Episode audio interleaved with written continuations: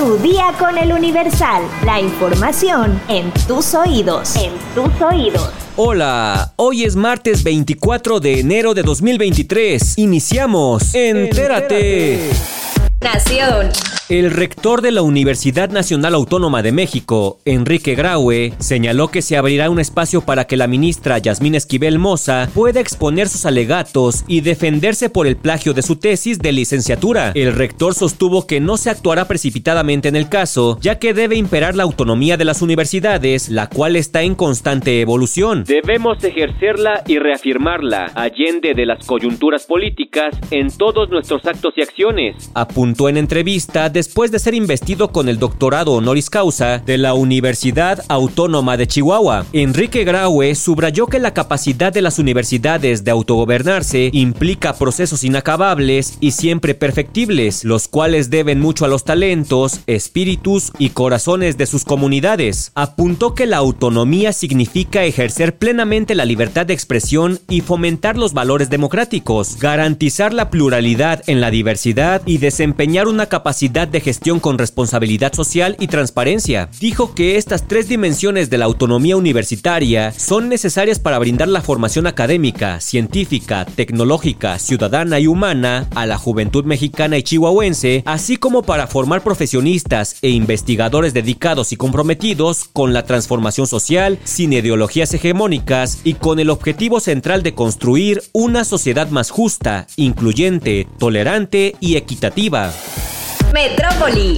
La mañana de este lunes 23 de enero se dio el desalojo de pasajeros en la estación Barranca del Muerto de la línea 7 del metro por la presencia de humo. Se estima que fueron aproximadamente 60 personas las que resultaron intoxicadas. Al lugar llegaron policías bancarios, protección civil de la alcaldía, así como unidades médicas de la Cruz Roja y bomberos para atender a los usuarios. El sistema de transporte colectivo Metro informó que personal de transportación y seguridad institucional coordinaron el desalojo de usuarios luego de que se registrara presencia de humo en el sitio, aparentemente por un cortocircuito. Alrededor de 20 personas están en atención por inhalación de humo, ninguna de gravedad. En el sitio, personal de instalaciones fijas y material rodante laboraron para restablecer el servicio de la línea 7, que después del percance solo ofrecía servicio únicamente del Rosario a Tacubaya, pues se realizó un corte de corriente para revisar las vías. El director general del metro, Guillermo Calderón, calificó esta situación como atípica y explicó que en el momento del cortocircuito en un cable de alta tensión comenzó a consumirse el aislante de plástico y eso fue lo que provocó el humo. Detalló que hubo un efecto chimenea ya que la dirección del viento va del norte hacia el sur por lo que se concentró en dicho lugar. Informó que 20 personas fueron las que resultaron intoxicadas por inhalar los gases que provocó el cortocircuito.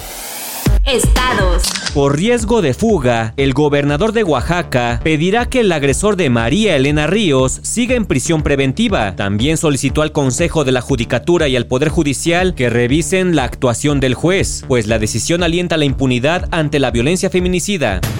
Un bebé, dos niños y una mujer resultan heridos de gravedad tras explotar artefacto en Chiapas. Los hechos se registraron en la comunidad Joaquín Miguel Gutiérrez, frontera con Guatemala, donde organizaciones criminales mantienen constantes enfrentamientos armados.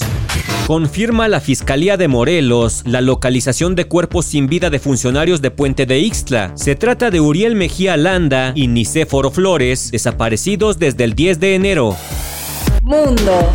Sergio Villarreal Barragán, el Grande, aseguró este lunes en el juicio en Nueva York contra Genaro García Luna que vio al exsecretario de Seguridad recibir sobornos del cártel de Sinaloa. El Grande se convirtió en el primer testigo que llamó a la fiscalía en el caso contra el exsecretario mexicano de Seguridad, al que señala de haber sido parte de la nómina del cártel de Sinaloa. En su testimonio en la Corte de Distrito Este de Brooklyn, Nueva York, Villarreal, quien fue lugarteniente del cártel de los Beltrán Leiva, pero también estuvo vinculado con el cártel de Sinaloa, aseguró que vio en varias reuniones a García Luna recibiendo sobornos de este grupo. Nos daba información sobre operaciones contra el cártel, nos ayudaba a poner y quitar agentes en cualquier parte de México y compartía información para que pudiéramos golpear a nuestros rivales. Gracias a su ayuda, aseveró, fue que el cártel creció tanto. Villarreal dijo que en ese entonces él era el encargado de entregar los sobornos que daba el cártel y fue en esas reuniones donde se encontró con el entonces secretario de Seguridad Pública en la administración de Felipe Calderón Calderón. En sus argumentos, la fiscalía acusó a García Luna de tener un trabajo sucio, recibir sobornos del cártel de Sinaloa. La defensa, a cargo del abogado César de Castro, afirmó que el gobierno de Estados Unidos no tiene una sola prueba, foto o evidencia plausible de las acusaciones contra García Luna. Villarreal fue una pieza clave en el cártel de los Beltrán Leiva y es conocido por su carácter sanguinario y cruel. Además de El Grande, se prevé que la fiscalía llame entre los alrededor de 70 testigos que dijo tener al ex narcotraficante Jesús el Rey Zambada, quien sacó a relucir el nombre de García Luna en el juicio de Joaquín el Chapo Guzmán, así como al ex fiscal Edgar Beita, alias el Diablo, condenado por corrupción.